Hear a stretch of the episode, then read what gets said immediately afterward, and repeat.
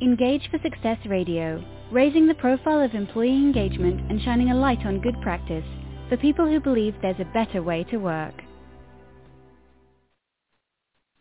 Well, hello and welcome to Engage for Success Radio and show number 391 in our weekly series. And today is a very special show as we're going to be celebrating 10 years of the Engage for Success movement.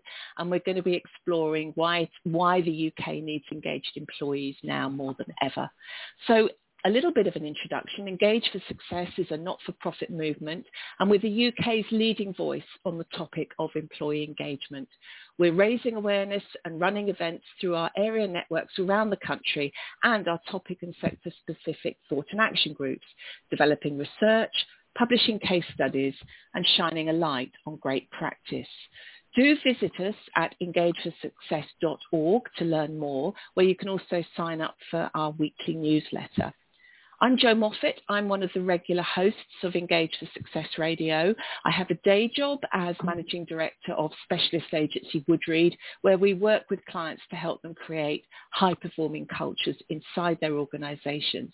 But I've been a regular host of the radio show for nearly eight years now. Um, I sit on the core team of the movement and also lead the Partnerships Hub.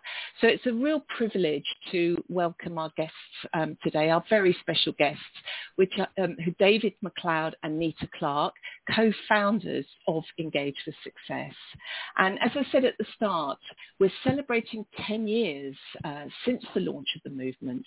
And um, we're going to be reflecting on that. We're going to be reflecting on why employee engagement remains central not only to organisational success, but also the health uh, and well-being and individual success of, of people who work inside our businesses and organisations. And as I say, why the UK needs engaged employees more, more than ever. So mm. as I say, very pleased to welcome David and Nita to the show. I know you've both been on in the past, so you're, you're old hands at this, but this is a very special one, isn't it, today? So welcome. Uh, hello, David. Hello, Nita. Hello. Hi.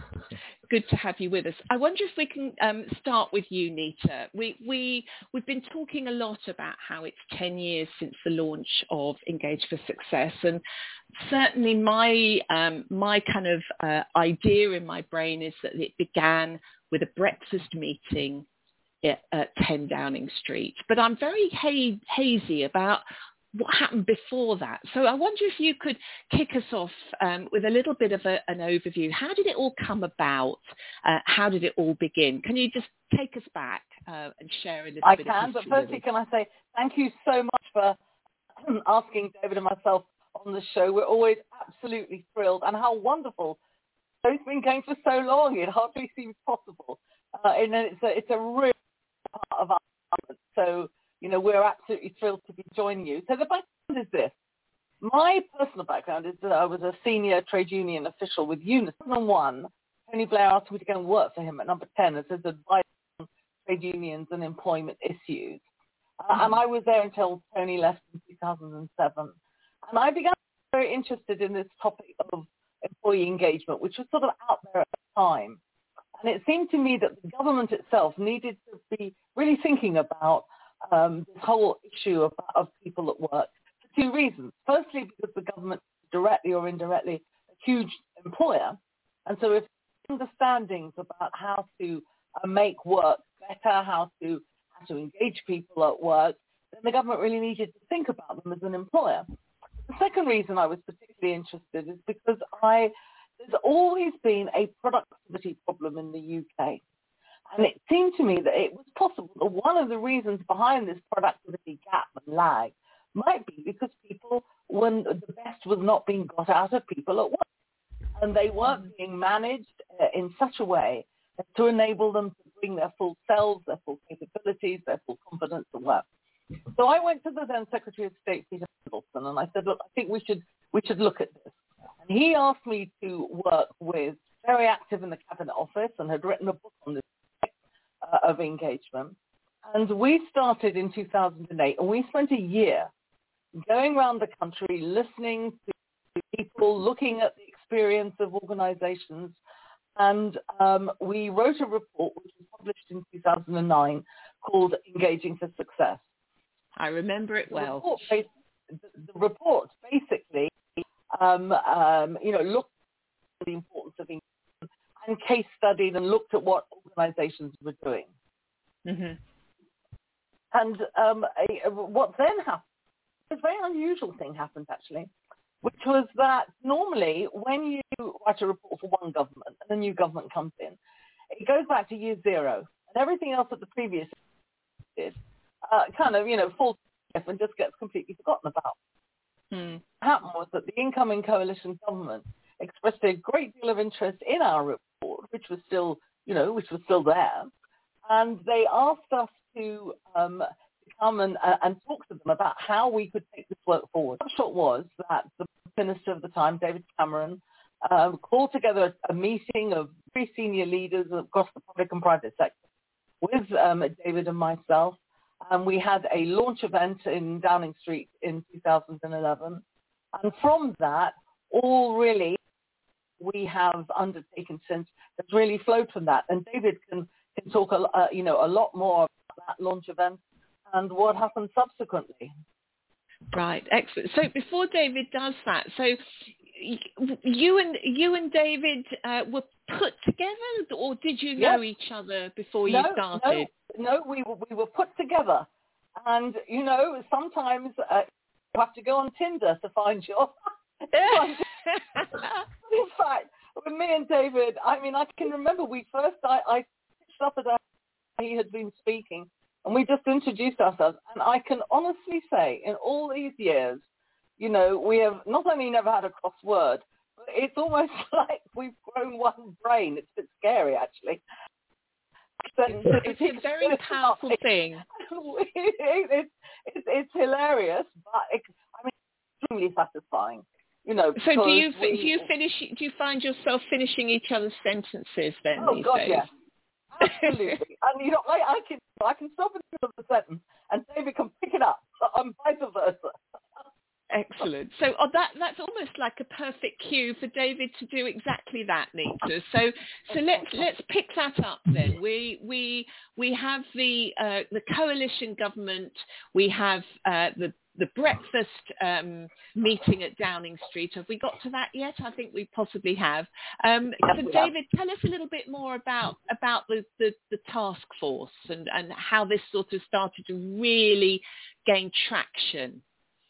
Well, thanks very much, Jo, and hi everybody. And yes, an absolute privilege in all sorts of ways to uh, to have this opportunity to talk to you all, and uh, and this privilege to work with uh, work with Nita. I do remember last week saying, Nita, I've just got one issue. Uh, and it was actually rather a random issue. And Nita said, I think I know what it is and told me what it was. uh, which, is, uh, which is amazing. But, but slightly more seriously, it is also very interesting that um, Nita had a, a, very, very different um, lofty background to mine. Mine was in the sort of engine room of running businesses uh, right down in the guts, as it were, and, and how we came from different places but have arrived at exactly the same spot, which we're going to uh, we're going to talk about about the importance of it and what makes it work and so on. So, which is which is really fantastic. What a privilege! How lucky am I? Um, so, picking up the theme then um, with with the momentum that was created through the things that uh, we talked about, and maybe some people on this call were a part of that because it was very much a, a collective effort writing the report and setting up various groups. But we did decide very early on um, that there was an important decision to take, which was were we going to try and raise lots of money uh, and spend it on uh, employees and buildings and so on, or could we take a very different approach and say, well, if there's so much um, importance being attached to this topic, wouldn't it be better if our raw material wasn't money, it was energy, it was people's belief. Um, and if we could harness that and also make it practical by bringing together a task force of some, I think some 40 or 50 people, Nita, in the end, wasn't it? Of all sorts of different walks, public, private, not-for-profit, who could share their experiences, guide us, insp- not us, guide us all, inspire us all uh, to Mm. create this uh, this movement, but all underpinned, therefore, through a voluntarist approach. Almost no money working through the system. Uh, occasionally, you need money for this and that. I remember one meeting, uh, we needed some money to finish off some case studies, £10,000, and one of the people in the meeting said, I'll pay for that. I, I think they were one of the wealthier people involved, and uh, and, and it happened. But um, it's, so can uh, I just, can I just stop you? Well. Can I just stop you a minute? A minute there. Sorry, David, to interrupt. It's just to, um, just to sort of ask you, how did you, how did you find the task force? Was that was that connections or was it was it the, government the, the task force was a, a, number of a number of reasons, but um, of course one major route was in writing the report. We had garnered, as Nita said, uh, a lot of very senior CEO sponsors who came to number 10 for the launch event. And of mm-hmm. course, it was very easy to write to them and say, uh, thank you for sponsoring it. Um, perhaps you're, uh, perhaps someone in your organization, typically, but not always by any means, your head of HR might like to join a task mm-hmm. force to help steer and I develop see. and make your commitment, O CEO, uh, more practical uh, in the ways I described a second ago.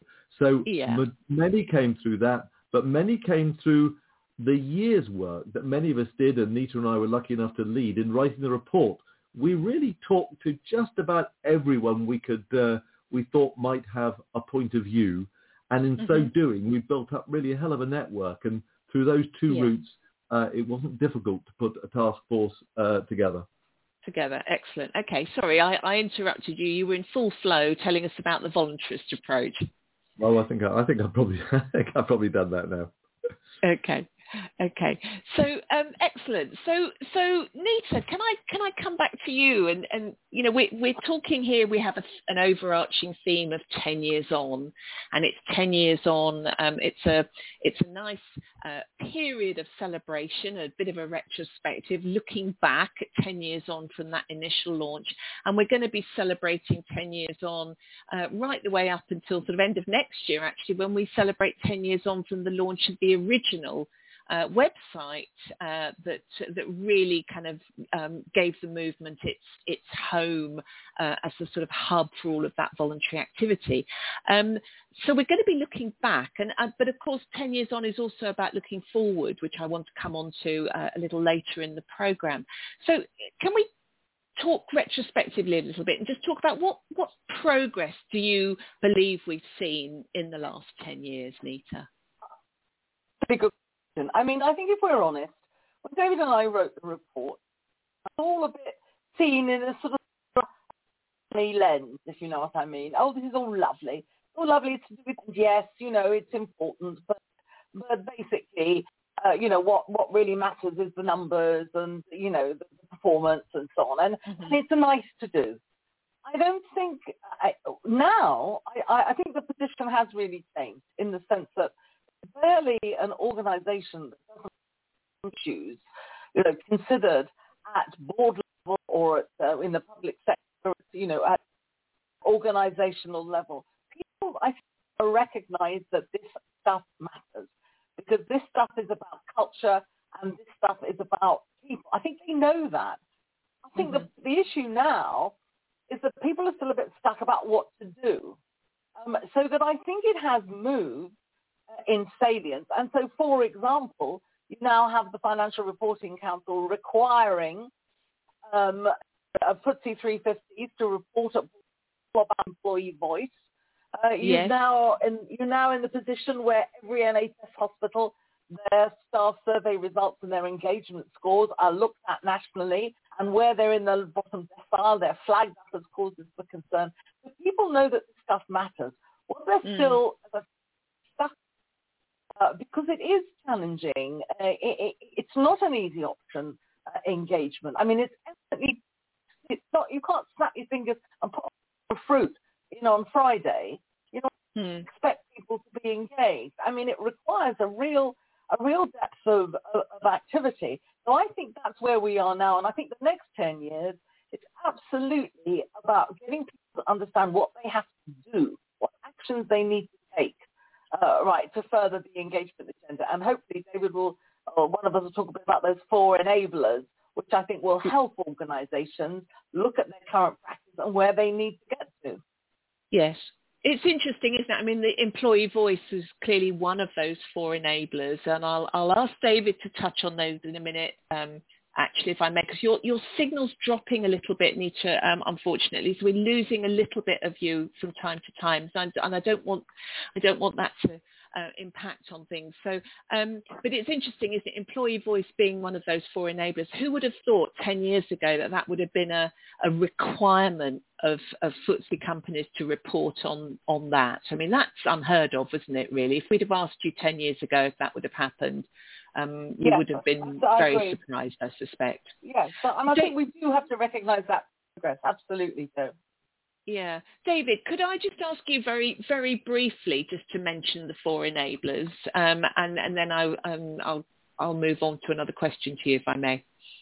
Okay. Well, look, um, uh, very briefly, and um, as as we all know, there's a, a, great, rich theme of evidence and issues and case studies covering these four enablers on the uh, on the website. But just yes. to remind uh, some and uh, and perhaps introduce it to others, uh, four things are present in organizations that do this well. We found time and time and time again. And these are these four. First of all, there is a story that employees can hold in their minds about where the organization started, about where it is today, warts and all, and about where it aspires to go in the future. Uh, something preferably I can relate my job to, something I can hold in my mind, something that's much more about a story brings alive what it is we're seeking, uh, we're seeking to do. Um, preferably have a hand in shaping that story, but certainly a hand in how to implement uh, that future to which we uh, aspire.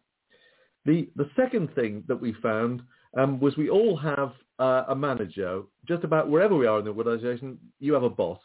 And that manager, your boss, does a few things very well in these engaged organizations.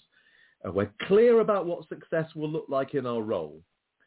We are treated not as a human resource, the worst two words in the management lexicon. We're treated as a human being. And that involves a range of things like, can I stay, uh, can I come earlier on a Thursday because I've got childcare issues and stay an hour later? Uh, can I be helped to develop my career in a particular way? Can you help me um, get over a thing I find particularly difficult, maybe analysis point or speaking in public or whatever else?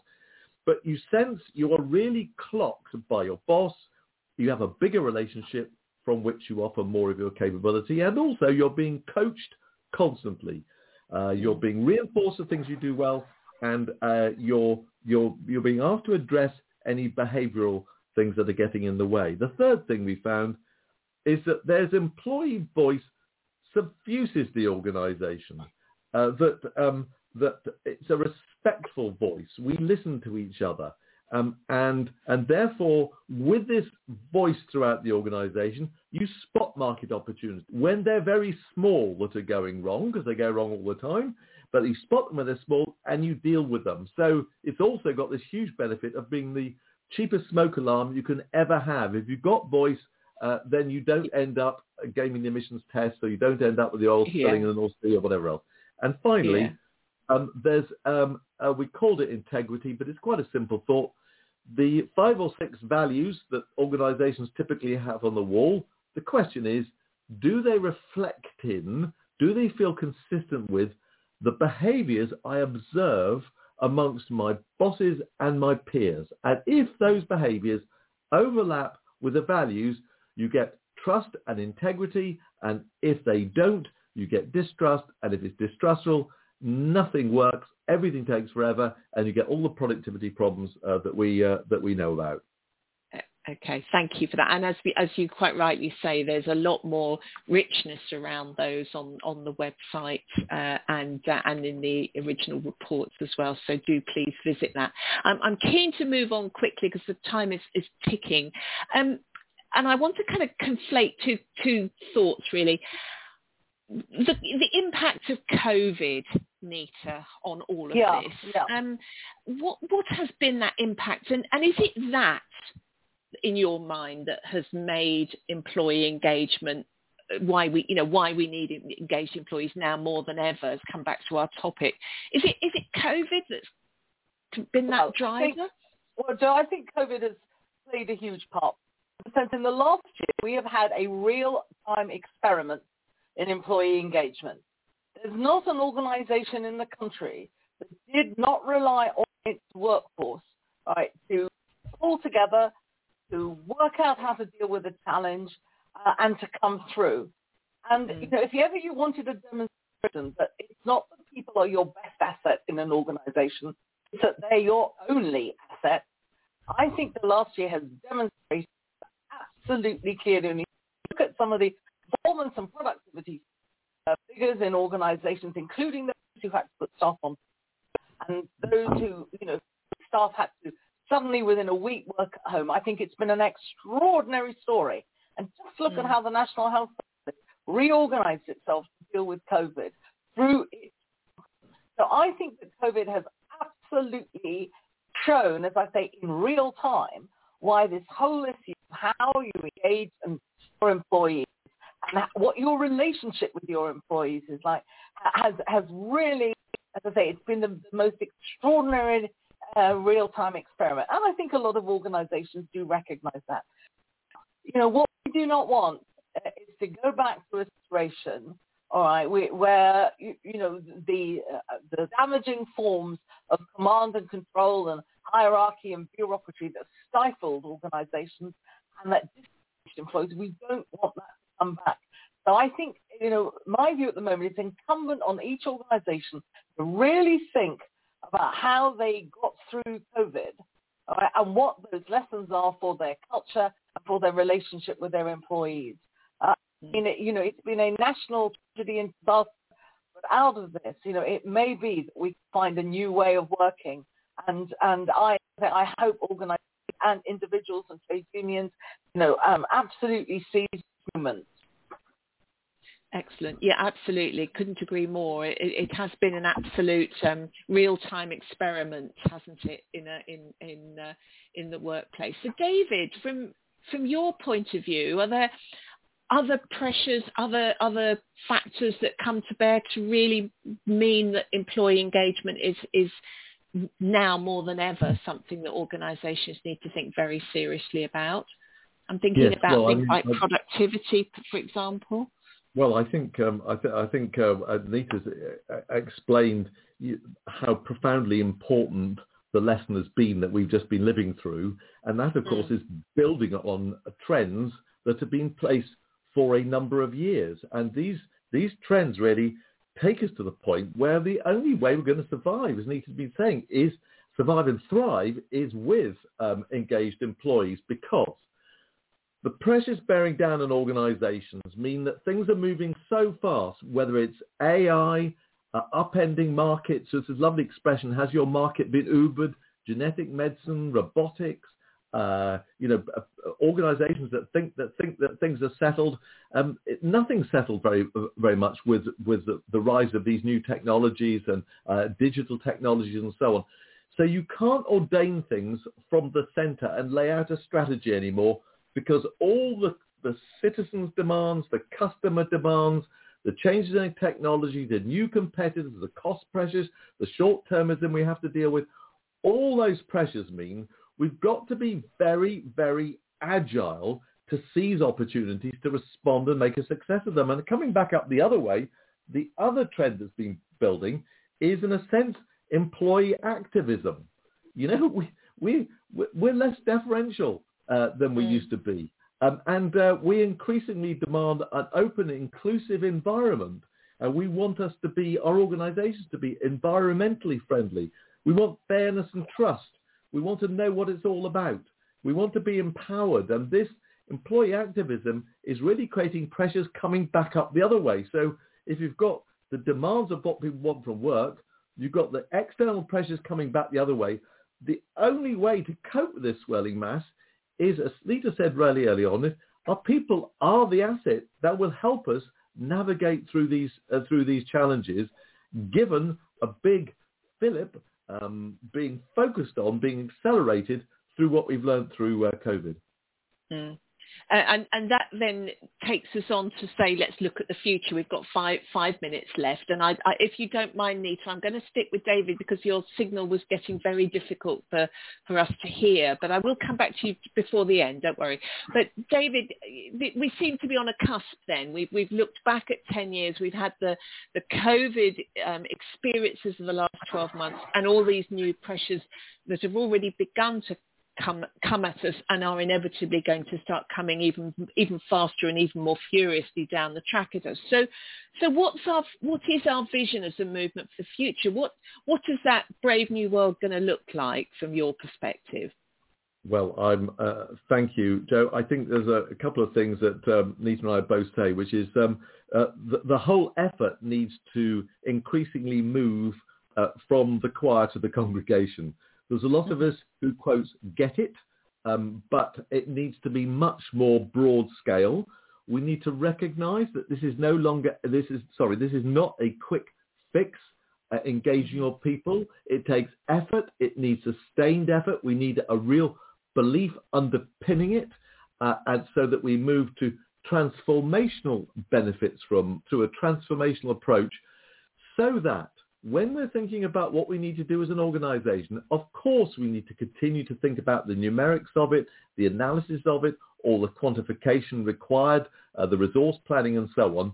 But we need to have at the same level, not delegated to HR, but at the same level, we must consider how we put in place those four enablers, how we put in place, how we enable our people to own the challenges, to believe in what we're doing, to be as one with all of us when they're out there with customers, when they're out there innovating.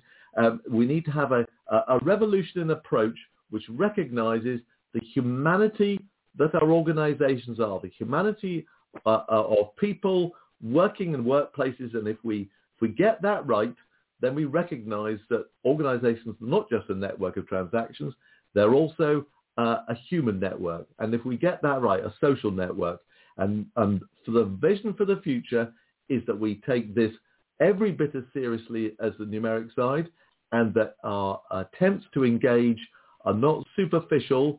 And I think Nita said earlier on about, uh, about Dress Down Fridays, little initiatives like that. It's about a deep-seated belief in people. And that will give us the agility to perform well, to create productivity and to succeed. And it sounds great, doesn't it? And I'm going to close by asking, uh, first of all, Nita, um, what's going to, what's the main barrier that's stop, going to stop that from happening? What's the fear? That, what's the risk? What's going to get in the way? Because that sounds a, a brilliant future. So why, um, you know, what might stop it? Well, I think you know the, the trouble is that it takes a real, um, a real effort, a real set of thought about how you run your organizations. And so often organizations are just sort of on a tram line and, and they run in this way because that's how they run. And it requires thought and it requires analysis.